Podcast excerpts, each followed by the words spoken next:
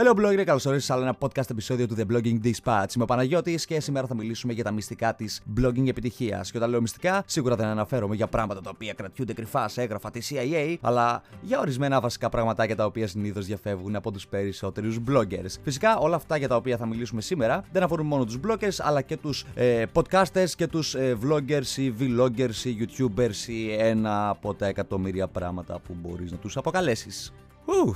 Όλος παραδόξω αυτό το intro μου πήρε σίγουρα κανένα πεντάλεπτο για να το κάνω και δεν έχω την παραμικρή ιδέα γιατί. Όταν αποφασίζεις να ανοίξεις ένα καινούριο blog ή ένα podcast κανάλι ή ένα YouTube κανάλι ή ακόμα και αν θέλεις να μετατρέψεις το υπάρχον που έχεις ε, σε μια επιχείρηση, να το πω έτσι, γιατί παίρνεις την απόφαση πως θέλεις είτε από αυτό το blog ή podcast κανάλι ή YouTube κανάλι να βγάλεις λεφτά. Από τη στιγμή που πάρεις αυτή την απόφαση θα πρέπει να γίνουν κάποιες αλλαγές. Βλέπεις, ναι, μπορείς να μετατρέψεις το χόμπι σου σε μια δουλειά και μπορείς από το χόμπι σου να βγάζεις χρήματα, αλλά αν υπάρχει κάτι το οποίο έμαθα μετά από αρκετά χρόνια είναι πως όταν τελικά αποφασίσεις πως πραγματικά θέλεις να βγάλεις λεφτά και να κάνεις μια επαγγελματική δουλειά, τότε υπάρχουν κάποια πράγματα που πρέπει να αφαιρέσεις από τη λέξη χόμπι. Γιατί δεν είναι πια τόσο χόμπι, είναι πιο πολύ ως ένα επαγγελματικό χόμπι. Που σημαίνει ότι δεν μπορείς πλέον ε, να κάνεις ό,τι σου κατέβει στο κεφάλι και να τα έχεις όλα στο φουλού. Θα πρέπει να μάθεις να οργανώνεσαι, θα πρέπει να μάθεις να βάζεις στόχους, να έχεις ένα πρόγραμμα και πάει λέγοντας. Είναι ο μόνος τρόπος για να μπορέσεις να καταφέρεις να πας αυτό το blog ή το podcast ή οτιδήποτε κάνεις ψηλά, να έχει κόσμο και να μπορείς να βγάζεις λεφτά από αυτό. Γιατί ό,τι, ό,τι και είναι αυτό που προσπαθείς να κάνεις online, μπορεί να είναι online και μπορεί να το κάνεις από το σπίτι σου, αλλά αυτό δεν πάβει να σημαίνει πως μπορείς να βγάλεις λεφτά από αυτό. Και ουσιαστικά το να έχεις ένα blog, ένα podcast κανάλι, ένα YouTube κανάλι και πάλι οτιδήποτε είναι σαν να ξεκινάς μια μικρή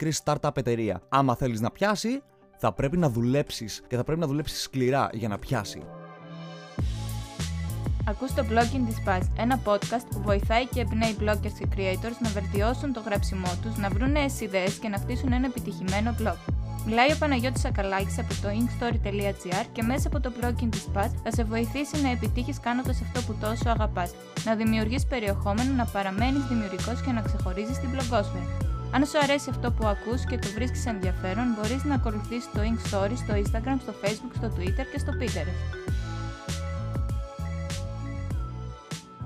Θα ξεκινήσω βασικά ίσως από το πιο βασικό πράγμα. Πρώτα απ' όλα, όλοι οι μεγάλοι, οι διάσημοι bloggers, youtubers, vloggers και πάει λέγοντας, αυτό που κάνουν το βλέπουν σαν δουλειά. Τελεία και παύλα. Το βλέπουν επαγγελματικά. Όταν λέω ότι το βλέπουν, ας πούμε, τόσο σοβαρά, σίγουρα δεν είναι όπως ελπίζουν, ας πούμε, να βγάλουν λεφτά στο σύντομο μέλλον. Δηλαδή, όταν ξεκινάς κάτι, σίγουρα δεν ελπίζεις, ξέρω εγώ, ότι μέσα σε μια ε, βραδιά θα γίνεις πλούσιος. Γιατί κάτι τέτοιο, ας πούμε, δεν υπάρχει περίπτωση να γίνει. Οπότε, το ελπίζω πρέπει να το αφαιρέσεις βασικά από το λεξιλόγιο σου. Το blogging δεν είναι απλά ένα χόμπι. Είναι μια δουλειά που ταζει αυτή τη στιγμή εκατοντάδες χιλιάδες οικογένειες, αν όχι εκατομμύρια οικογένειες. Το ίδιο συμβαίνει και με το YouTube, το ίδιο συμβαίνει και με, τα, ε, και με το podcasting. Βέβαια, εύκολο να το λέμε όμως και δύσκολο να το κάνουμε πράξη. Το blogging δεν διαφέρει, ας πούμε, και πολύ από τις startup εταιρείες. Και στα δύο πρέπει να βρεις μια αυθεντική ιδέα, να δουλέψεις σκληρά και να κάνεις μια ουσιαστική επένδυση πάνω σε αυτό. Αρχικά θα πρέπει να φτιάξεις ένα πρόγραμμα το οποίο θα ακολουθείς σε καθημερινή βάση. Προσωπικά περνάω περίπου 4 με 5 ώρες ε, την ημέρα στο blog μου. Και μέσα αυτές τις ε, 4 με 5 ώρες γράφω συνεχώς άρθρα, κάνω podcast ε, επεισόδια, κάνω YouTube ε, βίντεο, συνεχώς ψάχνω τρόπους για να το προωθήσω περισσότερο, για να δω αν υπάρχουν λάθο, λάθη που έχουν γίνει με το SEO, αν υπάρχουν τεχνικά λάθη και πάνω απ' όλα πώς μπορώ να το βελτιώσω. Αλλά όλα αυτά τα κάνω αναημέρε. Για παράδειγμα, ας πούμε, Δευτέρα, Τρίτη, Τετάρτη γράφω μόνο άρθρα, την Πέμπτη ασχολούμαι αποκλειστικά και μόνο με τα κοινωνικά δίκτυα, την Παρασκευή, για παράδειγμα, ασχολούμαι αποκλειστικά ε, για να δω πώς μπορώ να βελτιώσω το σχεδιασμό του blog και πάει λέγοντας. Το πώς θα φτιάξεις το πρόγραμμά σου και ποιες μέρες θα γράφεις, ποιες μέρες θα ασχολείσαι με τα κοινωνικά δίκτυα, ποιε, ποιε, ποιε,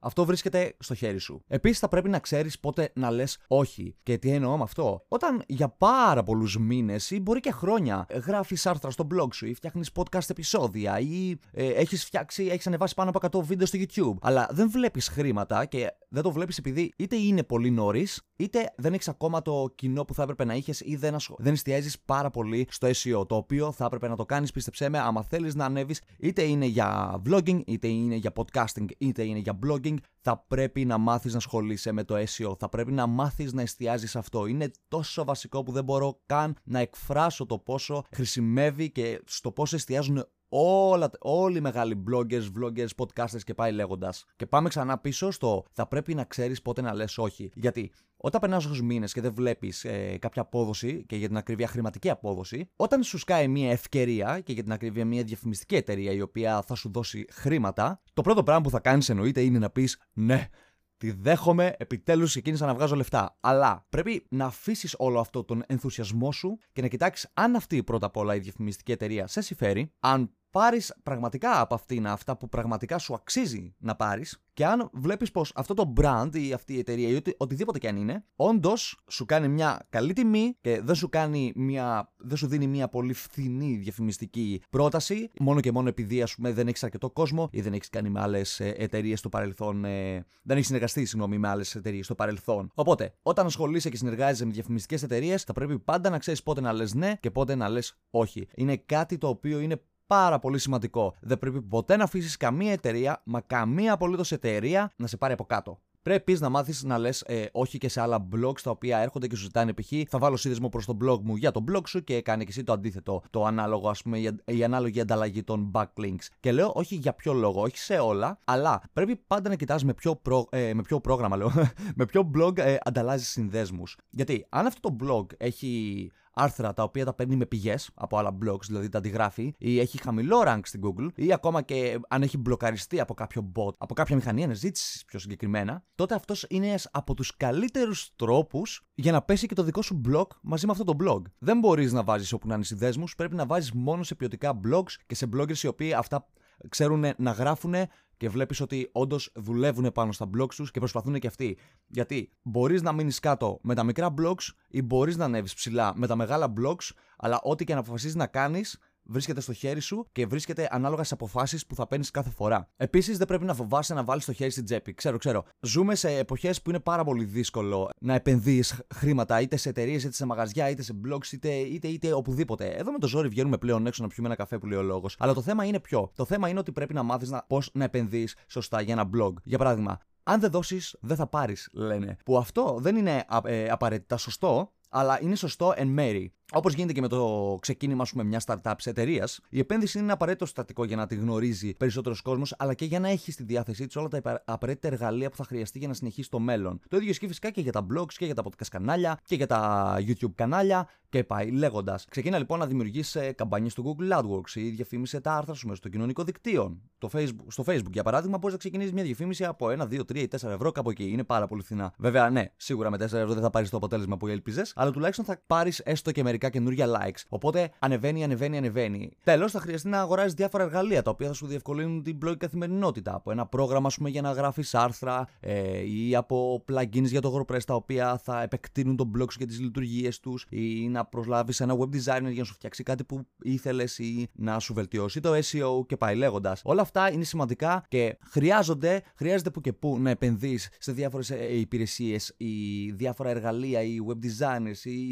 ή, ή, ή, ή, ή τέλος πάντων. Και φυσικά δεν εννοώ να επενδύσεις ένα σωρό χιλιάδες ευρώ, αλλά για λίγα λίγα λεφτά ε, τα οποία μπορείς να τα δίνεις είτε ανά δύο μήνες, είτε ανά έξι μήνες, είτε ανά ένα χρόνο ή όποτε μπορείς. Αλλά όπως και να έχει, αν δεν μπορείς να κάνεις κάτι μόνος ή άμα δεν γίνεται να κάνεις κάτι χωρίς να πληρώσεις ε, γι' αυτό, τότε σου μένει αυτή η επιλογή να κάτσεις και να κάνεις μια μικρή επένδυση το που κάνεις και γι' αυτό που αγαπάς. Γιατί όσο επενδύεις και παλεύεις γι' αυτό, τόσο πιο ψηλά και τόσο πιο γρήγορα θα πάει ψηλά. Θα πρέπει επίσης να βγάλεις τον ανταγωνισμό από το κεφάλι σου. Ξέχανα τον ανταγωνισμό, δεν υπάρχει ανταγωνισμός. Και ναι, καταλαβαίνω, καταλαβαίνω. Υπάρχουν τόσα πολλά blogs και τόσα πολλά podcast κανάλια. Βέβαια, podcast κανάλια δεν υπάρχουν πολλά στην Ελλάδα, αλλά καταλαβαίνεις τι εννοώ. Και τόσοι μα τόσοι πολλοί YouTubers πλέον. Αλλά μπορείς όντως, είναι όντως σωστό να κάθεσαι και να σπάς το κεφάλι σου επειδή υπάρχουν τόσα πολλά blogs, vlogs και πάει λέγοντας.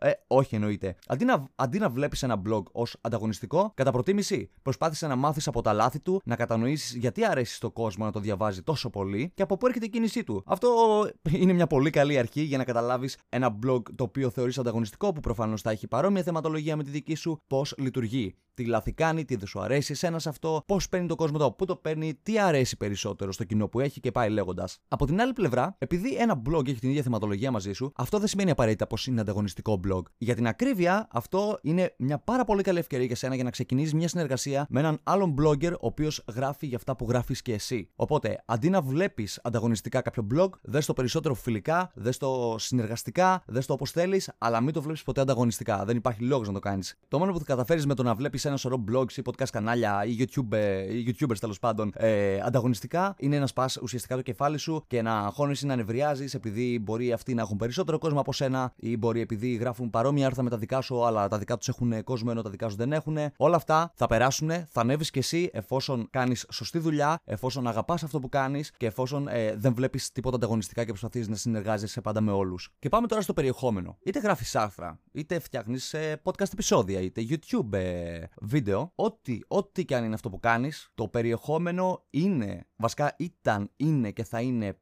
πάντοτε ο βασιλιάς. Ένας επαγγελματίας πάντα δίνει πολύ μεγάλη έμφαση στο περιεχόμενό του, ξεκινώντας από το γεγονός πως το περιεχόμενό σου αρχικά θα πρέπει να εστιάζει στις μηχανές αναζήτησης, που σημαίνει πως θα πρέπει να είναι βελτιστοποιημένο για τις μηχανές αναζήτησης, που σημαίνει πως θα πρέπει να μάθεις από SEO. Όλα τα blogs, όλα τα μεγάλα για την ακρίβεια blogs, σε ολόκληρο το κόσμο, όπου και να κοιτάξεις, εστιάζουν στο SEO. Δεν γίνεται να μην εστιάσεις στο SEO. Από τα κοινωνικά δίκτυα δεν έγινε ποτέ κανένας ε, διάσημος και δεν έβγαλε ποτέ κανένας χρήματα. Τα κοινωνικά δίκτυα είναι για τους influencers, influencers, influencers, αυτούς.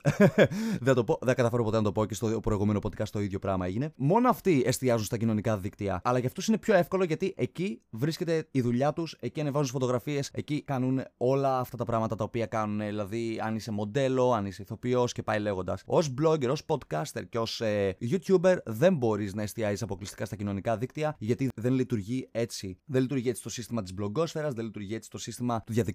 Θα πρέπει να εστιάζεις μηχανές αναζήτησης γιατί από εκεί πέρα θα παίρνεις native κίνηση, γιατί από εκεί πέρα θα έχει το περισσότερος κόσμος και γιατί δεν γίνεται κανένας να αναζητήσει. Για την ακρίβεια, σκέψου το ως εξής. Όταν θες να ψάξεις να διαβάσεις ένα άρθρο ή να ακούσεις ένα podcast ε, επεισόδιο, οτιδήποτε, πόσες φορές πήγες και πήγες, ας πούμε, στο Facebook και αναζήτησες στη μηχα... ε, στην αναζήτηση του Facebook, ε, για παράδειγμα, οι 10 καλύτερες συνταγές, ε, ξέρω εγώ, για κεφτέδες. Μπα, κανένας. Ποτέ. Πάντα πας σε μηχανές αναζήτησης όπως την Google, Bing, Yahoo και πάει λέγοντας. Και μιας και που αναφέραμε για μηχανές αναζήτησης, το ξέρεις, δεν το ξέρει, το Pinterest αυτή τη στιγμή, εκτός από κοινωνικό δίκτυο, μπορείς να το, να το αποκαλείς και ως μηχανή αναζήτησης, γιατί ουσιαστικά έχει πλέον τα πάντα. Οπότε μέσα σε όλα αυτά, βάλε και το Pinterest και πάμε μετά για τους διάσημους ε, bloggers. Πρώτα απ' όλα είναι υπομονετικοί και παίρνουν πάντα τις σωστές αποφάσεις. Και όταν λέω πάντα τις σωστές αποφάσεις, εννοείται πως όλοι, ε, όλοι έχουμε πάρει λάθος αποφάσεις, αλλά μετά από ένα διάστημα ξέρεις πότε να κάνεις κάτι και πότε όχι. Αλλά η επιτυχία δεν έρχεται από τη μία μέρα στην άλλη. Ένα blog που μόλις άνοιξε χρειάζεται για παράδειγμα περίπου 4 μήνες έω ότου ξεκινήσουν τα άρθρα του να εμφανίζονται σε μερικά από τα αποτελέσματα αναζήτησης. Με όλο αυτό το χρονικό διάστημα όμως, εσύ θα πρέπει να γράφεις συνεχώς νέα άρθρα, να κάνεις αλλαγές, να ανανεώνεις το σχεδιασμό με νέα πράγματα, να στέλνεις newsletters και πολλά πολλά πολλά ακόμη. Ακόμα και αν δεν σε διαβάζει ούτε ο κολλητός σου. Αν ένα άρθρο σου πάει viral, που σημαίνει ότι ξεκίνησε να έχει χιλιάδες επισκέπτες, ή γενικότερα ξεκινήσει το blog σου να έχει μεγάλη κίνηση, τότε είναι που πρέπει να καθαρίσεις το μυαλό σου και να πάρεις σωστές αποφάσεις. Πρώτα απ' όλα, δεν πρέπει να κάνεις απρόσκλητε κινήσεις. Να αλλάζεις πολλά πράγματα και να ζαλίζεις του αναγνώσεις σου με άσχετα πράγματα. Μπες